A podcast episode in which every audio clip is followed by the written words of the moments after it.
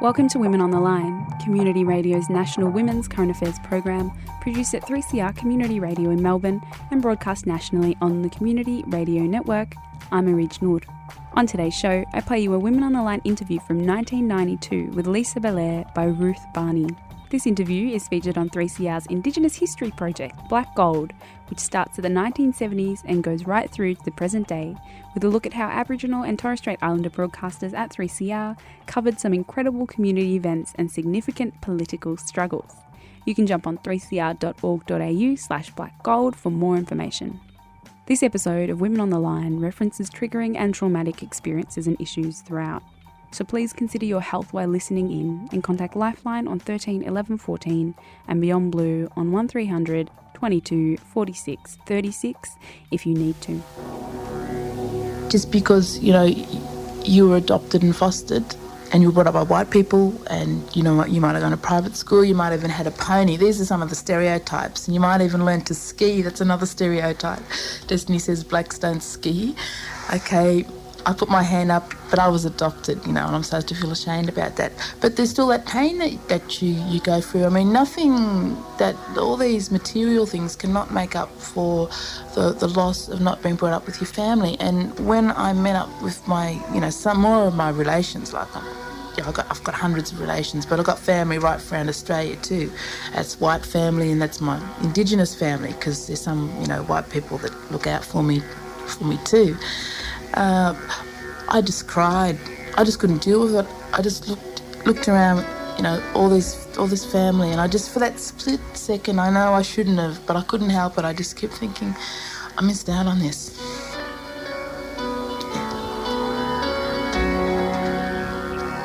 Lisa Bellear is one of the stolen generations of Aboriginal children, and today on Women on the Line, she tells her story. Hello, I'm Ruth Barney. Lisa was one of the contributors to Breaking Through Women, Work and Careers, edited by Jocelynne Scott. In Breaking Through, Lisa writes Since the invasion, one in six Aboriginal children has been removed from their natural family. I was one of those victims. Because of the support and love of some close friends who are more like family, I can now call myself a survivor. Adopted as a baby by a white family in 1961, Lisa grew up not knowing that she was Aboriginal. Later, on the pretext of getting a better education, she was sent to boarding school. The real reason, says Lisa, is that she was being sexually abused by her adoptive father. Incredibly, Lisa has overcome these odds to speak out about and work for the rights of Indigenous people in Australia. As a teenager, Lisa says she was inspired by then Senator Susan Ryan and her outspokenness on women, Aboriginals, and education. She says, I told myself if I stuck at school, attended university, I would be able to work for Susan Ryan in Canberra. Today, Lisa works as the Aboriginal Liaison Officer at Melbourne University and broadcasts on 3CR and 3LO in Melbourne. She's been active in Aboriginal theatre and education and did a stint as a counsellor for Collingwood Council. This is Lisa's story. My mum came down from the north coast of New South Wales, oh, probably 1960, around about then, came down to Melbourne, um, to Carlton. Actually, she had a job at the uh, Postmaster General, uh, PMG as it used to be called, the old uh, yeah, post office, uh, which was also very unusual for a Koori woman, well, a Koori person to actually have a, a government job back in those days. And she met my, my dad. I mean, the story's a bit hazy there, and at the time, uh, because she worked, I was in Berry Street Babies Home, East, East Melbourne, and uh, I guess some of the, the listeners would be aware then, but you know, back in the 1960s, could even be, be before then, uh, you actually paid to have your child minded in Berry Street as opposed to its role now. But in addition to the payment, you signed a document which said that if payment fell in arrears by four weeks, then automatically you became a ward of the state. Now, what happened? My mum um, got really sick. She went home to Lismore in New South Wales, and again, you know, we've got to look at the big picture. And during the 1960s, okay, I was born in 1961, but preceding that, where um, the, the, federal government and the state government had a, had a, an official policy of, of assimilation. Okay, assimilation which spelt out uh, in in quite detail uh, that Aboriginal people were to become Australian citizens. Here we are talking about assimilation, and we didn't even receive citizenship till 1967. I guess there's a bit of irony in there so that uh, you had government instrumentalities, example for, for the police that would go into to Aboriginal people's homes and, and take children. You had the social work workers who played an active role, and you also had things uh, like with with my circumstances, how my mum got got sick. She went home, and when she was in hospital, of course, she she didn't receive medical care with everybody else because she was a Koori. So she was treated uh, in the basement of, of the hospital, and uh, you know, I don't know the type of care that she she she received. Uh, she wrote a will saying I was to go to my grandmother, and she died. But before she died, a letter got sent to her saying, "Well, this this will isn't recognised because it wasn't signed by a justice of the peace." Uh, so you know, and, and in order for me to go home, uh, they need we need two airfares and adequate winter clothing so that if, you know, my grandmother who was raising eight other children had money for two airfares, then there was adequate uh, winter clothing. And, you know, good question, Ruth, what does adequate winter clothing mean? So it was sort of like, I look at the big picture. It's important to do that in order to, to, to, to try and make sense of what's gone on in this country. And years ago, like I couldn't even I couldn't even talk about what we're talking about. Like, I, I, I, I do cry. Like sometimes I, I I'll, I'll, be in my room or I'll be walking around the streets because I still don't drive it and have my have my Ray Bans on and you just think about things that you don't necessarily think about you. The only time that I really consciously sort of think about, you know, because you can't be thinking, well, gosh, what, what, what if we didn't have assimilation? You know, what if, what if white people didn't invade our country? You know, what if this was a, a, a sexist-free, racist-free society? You know, what if? I mean, all I know is what what I've gone through. All I know is how I've reacted to that, how angry that that I have been in, in, in my life when I was younger. I didn't do things like slash myself. I didn't do things like some Kooris would do, and that's, you know, put acid on their skin to make themselves white, or they'd get stilo wool and scrub their skin. You know, this is all, this is all stuff that, that's happened to Kooris, to Aboriginal people, to Torres Strait Islanders that have been, you know, taken away, fostered, adopted, put in orphanages. It was all supposed to make us good citizens of of this country. You hmm. know, um, you know, one, one, one nation, and not everyone can can can speak out on, on on on these issues, and it's very painful for me. But it's something that I have an obligation to Australian society. You know, to at least say to people out there, look, please listen, please try and understand. It's no good saying I wasn't here in 1788, but look around what's gone on in, in more recent history. Look what's gone gone on, you know, in the 1930s, the 1950s, the 1960s, and we're here in the 1990s. I think everyone wants to be proud of this country, but in order to be to be proud of, of whatever it means to be Australian, we've got to acknowledge what's gone on to the Indigenous community in this country. Well, like you say, you, like so many other Aboriginal children, were taken away from your family and actually adopted out to a white family. Yeah, and the thing with me, I, I was um, told that I was Polynesian. And so when I used to experience a, a, lot of the racism at school, I mean, it's interesting. I mean, it, it'd be good to be like an outsider and say, well, that's a fascinating experience that, you know, Case LB went through. Um, you know, she was Koori, but she was brought up that she was Polynesian, and, and, and what effect did that have on her psyche and her personal development? You know, oh, I can't stand that sort of approach. And I had to go through, like, I mean, when people would call me things like Abo, Boong, Coon, when I'd get bashed up in the schoolyard for being black, like, I used to think, well, I'm Polynesian. Or I was, I was told that I was Scottish. Well, you know, my adoptive parents, my adoptive father was Scottish, and my adoptive mother was actually born in Waterford in Ireland. And uh, then there was me, and I had an adopted brother too, which doesn't get mentioned in the story. So this is, you know, for you. And he was he was white, white Australian and, and four years older than me, and I'd like to be in contact with him, but I've got to do some do some research there. So it wasn't until later on in life that I officially found out that I wasn't Polynesian. So I, I used to get given books and told that, you know, my grandmother was a Polynesian princess and get books on Hawaii. And at one stage, um, my adoptive parents were going to move to New Zealand because they said, well, you know, you're, you're Polynesian and so that means, you know, Maori. You Did know. they actually know that you were a? Well, again, you know, I mean, so, people say that I'm too kind and I'm too generous. That's something that I, I, I always want to maintain regardless of wherever I end up. And I'm sure I've got enough aunties and uncles and cousins and friends and people like you that'll keep me on the track, you know, and just sort of say, look, Blair, remember who you are.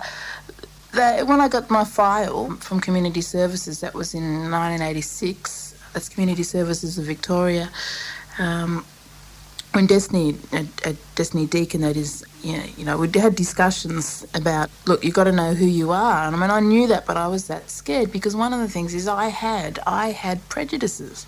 I was racist, and I'll admit that, you know. So when I mix with, say, white people and they they, they feel uncomfortable about you know racism and you know how can I understand Aboriginal people? Well, know, how how can they ever understand an Indigenous person having racism towards other Indigenous people? Now, I know about internalized uh, oppression and internalized racism now. I mean, I, and, and, going to America really helped me understand what that, that meant. But prior to that knowledge, I had, I had to work through so much um, anger, I had to work through my fears because all I knew about Koori people in this country was what I read in the newspapers, what I saw on television, what I heard on the radio, if there was anything on on, on, on, the radio. And predominantly, it, you know, tended to be either a success story and usually a sporting success story.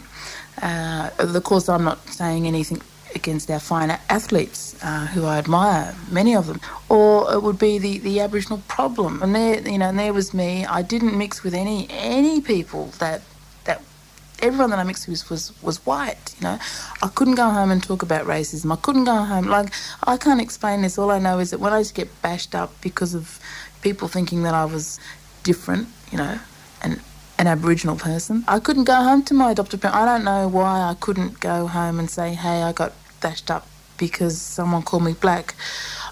I protected myself, and so I didn't see myself as, as, as, as black. On Community Radio around Australia, you're listening to Women on the Line.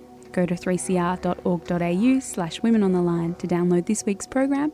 And don't forget you can like us on Facebook and follow us on Twitter. Lisa's file said she was either Chinese Malay or possibly Polynesian. She writes in Breaking Through when I first had the courage to go to the Department of Community Services Victoria Adoption Information Service with my friend Destiny, I was given my old file. Occasionally I'm capable of pulling it out from its hiding place. I go through it and still cannot believe that the file is about me, about my life. I can't even use my adoptive name. It makes me so very sad. I was made a ward of the state, then adopted into a white family. I tried to survive. It inspired me to fight for social justice and become keenly involved in the media. As soon as I saw my file, file I knew the name because the Bellear name is is known throughout Australia and throughout the world. Actually, it's just one of those names. Uh, like you could mention other names, Atkinson, for example, and people know oh, that's most likely going to be a Koori person at the end of the uh, at the end of the microphone. So you know, Bellear's one of those names. And I'd seen my relations on TV before, but I didn't know that they were my relations. All I knew is that they'd made an impact on me. So was that a really painful journey for you to have to set about discovering your family?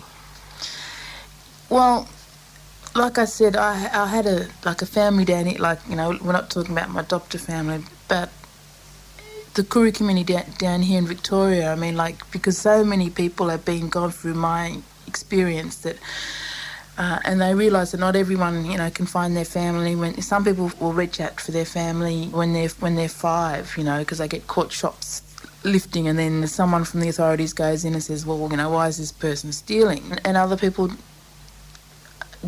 are too frightened. Like I know people that are in their 20s, and I know people in their 50s that don't that, that are just so scared of what they might find out, or maybe they're ashamed, or, or, or, whatever. But they've been accepted by people down here. You know, I mean, ultimately, I want everyone to come home. I want every Indigenous person, um, every black person, you know, in this country to, to come home and um, to, to find their family. But it was very very painful. I had a support base. It was that support base of of um, Destiny, Janina, Johnny, um, Harding, Eleanor Harding, that enabled me to have the strength, which meant that I could go to community services. I mean, it wasn't an easy decision. I mean, we we fought. I mean, we literally grabbed each other and swore at one another, got physically violent towards one another because I was resisting. Like I knew what I had to do, but I, I, I was terrified. Now, now I've made that transition, and Destiny says to me,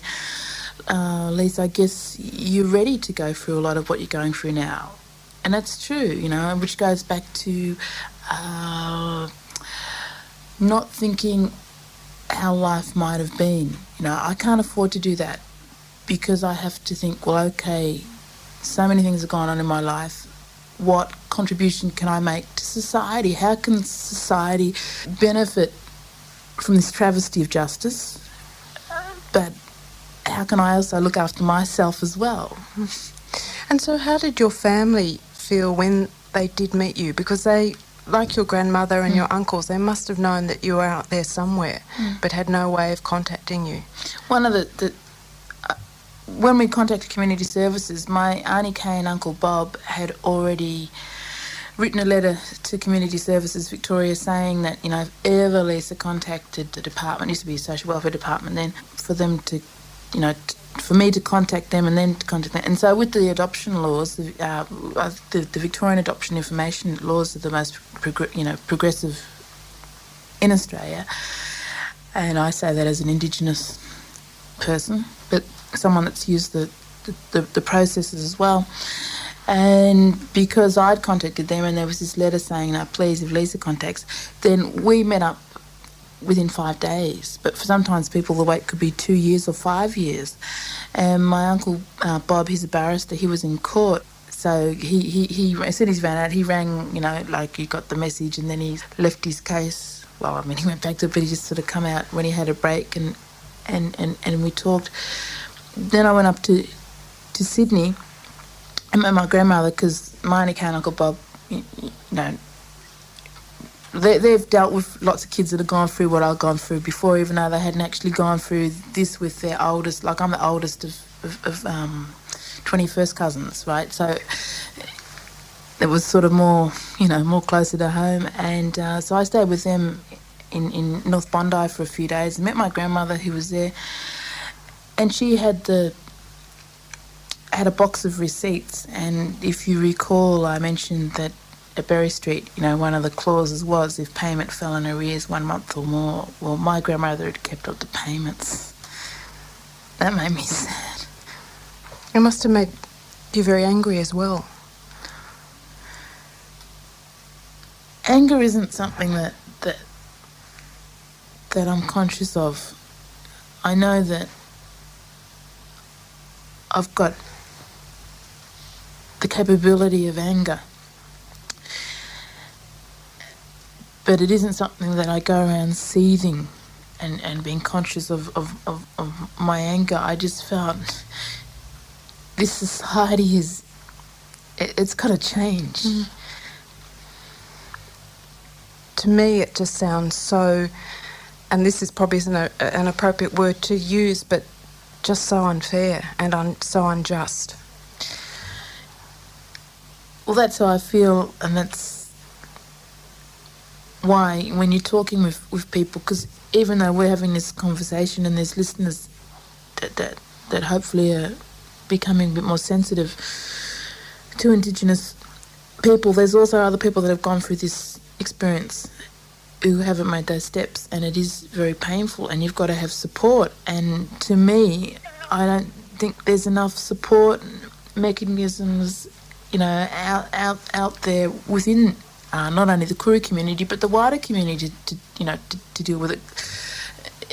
it can be very confrontational, and there is a lot of anger, and I see that anger in so many people Aboriginal people that have gone through what I've gone through, you know, and, and you think, well, what can, what, how can I, how can I be of assistance? You can't go around and, and, and hold, you know, hundred thousand people, but you can say to them, well, look, okay, there are some people that you can talk with. It's not satisfactory. I mean, I've got a goal, I've got a 10 year plan where I'd like to see a centre established where Koories and non Koories, you know, can, can, can be together and start dealing with what the stolen generations have gone gone through. I mean, okay, we've got an organisation called Link Up, but as someone that's gone through the process, who's someone that, that that's that's that's aware that Aboriginal kids are still being taken away from their families, and the whole thing is, you know, when when I was born, we didn't have the Aboriginal organisations that exist today. We didn't have like the Victorian Aboriginal Childcare Agency or the Victorian Aboriginal Legal Service.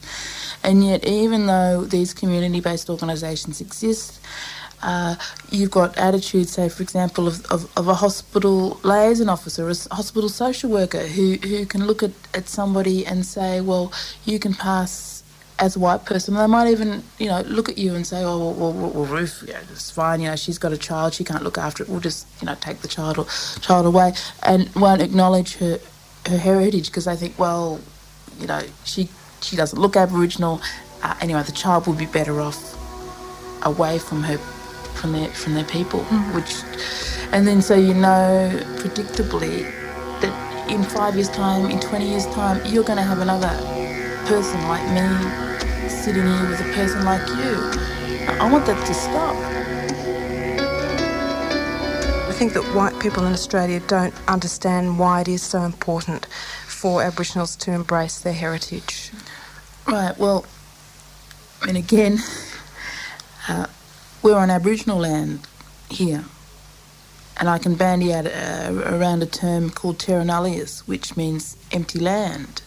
So Ruth and I aren't really having a conversation because I don't exist. Indigenous people don't exist in this country. And that is a lie. We have to have land rights, we have to have sovereignty.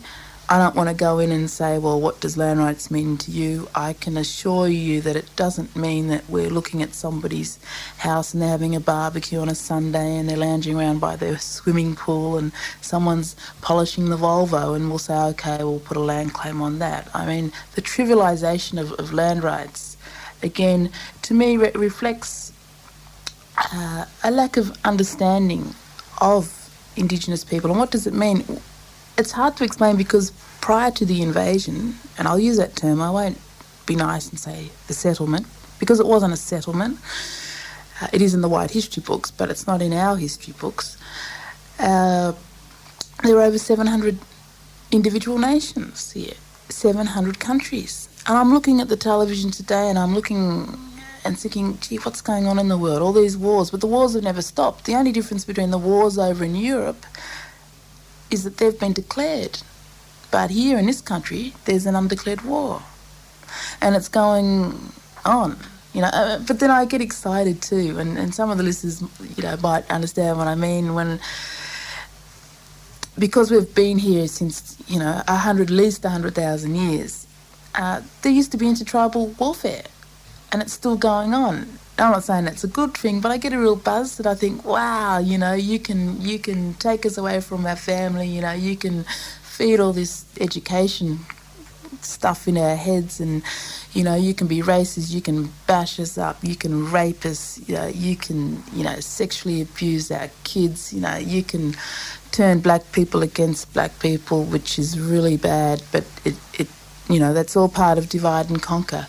But there's some things that are constant, you know, and, and other constant things like having strong black women in a community that hold the community together and having some strong black men that watch over what we do, that pull people aside and have a bit of a yarn and say, okay, nice weather we're having, but we think that, uh, you know, we better look at our behaviour and behave in a responsible manner. Well, finally, Lisa, What is it like for you today as a woman and as a Koori living in Australia? Well, I love being a woman. I love being an Indigenous woman. I call myself an Indigenous black feminist. Of course, we can talk for hours on that. Uh, it's a struggle at times, particularly if you make yourself a little bit vulnerable. Vulnerable in the sense that, you know, you. I don't feel threatened by this interview, but you know, you might give a public lecture. You know, you might go to a um, community college and talk, you know, politics or have ideas or tell a few jokes. And because racism and sexism does exist in this community, I mean, exist in Australian society, but it also sadly, for some uh, Indigenous people, you know, supposedly they, they adopt the patriarchal system, then they can um, oppress Koori women. I, I'm proud of who I am, and I'm strong, and I'm going to be around for a long time. And us women, you know, we're going to get together and we're going to sort things out. That's Indigenous women, but you know, if we need to call on our um, other sisters, that's our non-Indigenous sisters, we'll be calling on you. Uh, just on that last last point, sometimes it's it's difficult, you know, because the overall struggle is is the liberation of Indigenous people, black people. But at the same time, when we are liberated, then the rest of society will be liberated. And until that happens, you know, I'm I'm I'm going to be around. I'm going to be a strong black woman with my other sisters. We'll take time now, time out every now and then, but we're going to be around. For more information about the Black Gold project that this interview is currently featured on, jump on 3cr.org.au slash blackgold. And again, if you found the contents of this show triggering, please contact Lifeline on 13 11 14 or Beyond Blue on 1300 22 46 36 to speak to a professional. Women on the Line is Community Radio's national women's current affairs program. It's produced and presented by a range of women broadcasters from 3CR in Melbourne and broadcast nationally on the Community Radio Network. We greatly appreciate the financial support of the Community Broadcasting Foundation. We welcome your comments or thoughts on today's show, so send us an email at womenontheline at gmail.com. Women on the Line programs can be downloaded from our website 3cr.org.au slash women on the line. The theme music for Women on the Line is Slideshow at Free University by Le Tigre. Thank you for listening to Women on the Line. I'm Arij Noor, and I hope you can tune in again next time.